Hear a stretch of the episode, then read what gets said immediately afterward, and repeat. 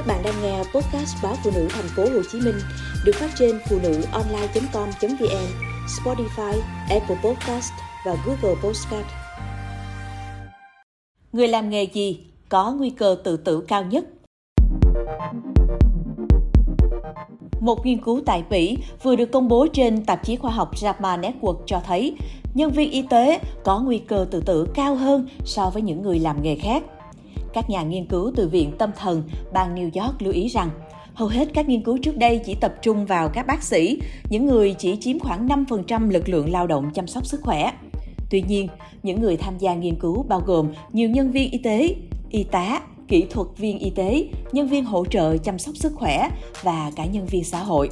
Kết quả, các nhà nghiên cứu phát hiện ra rằng, về tổng thể, nguy cơ tự tử ở những người làm việc trong ngành này cao hơn tới 32% so với những người làm ngành nghề khác.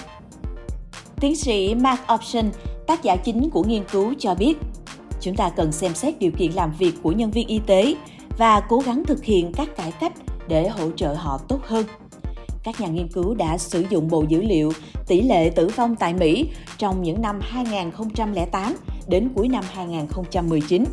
Dữ liệu từ 1,84 triệu người trưởng thành được sử dụng trong nghiên cứu, bao gồm 176.000 nhân viên y tế và 1,66 triệu nhân viên không phải nhân viên y tế với độ tuổi trung bình là 44.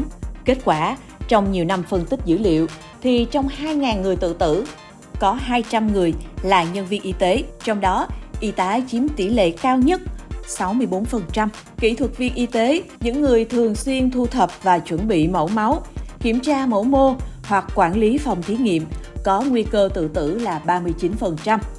Ở nhân viên xã hội hoặc hành vi, những người đánh giá và điều trị những người có vấn đề về tâm thần, cảm xúc và lạm dụng dược chất, tỷ lệ này cao hơn 14%.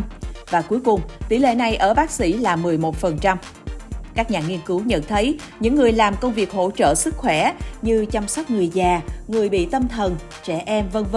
có nguy cơ tự tử cao hơn vì công việc cực nhọc, đơn điệu nhưng lại được trả lương thấp, ít có cơ hội thăng tiến. Nghiên cứu gần đây cũng phát hiện rằng nguy cơ tự tử ở hai giới là khác nhau.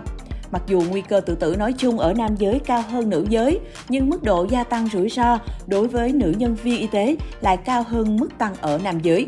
Ông nói rằng, có thể là do các bác sĩ lâm sàng nữ có xu hướng dành nhiều thời gian hơn để tiếp xúc với bệnh nhân và thường bị ngược đãi hơn.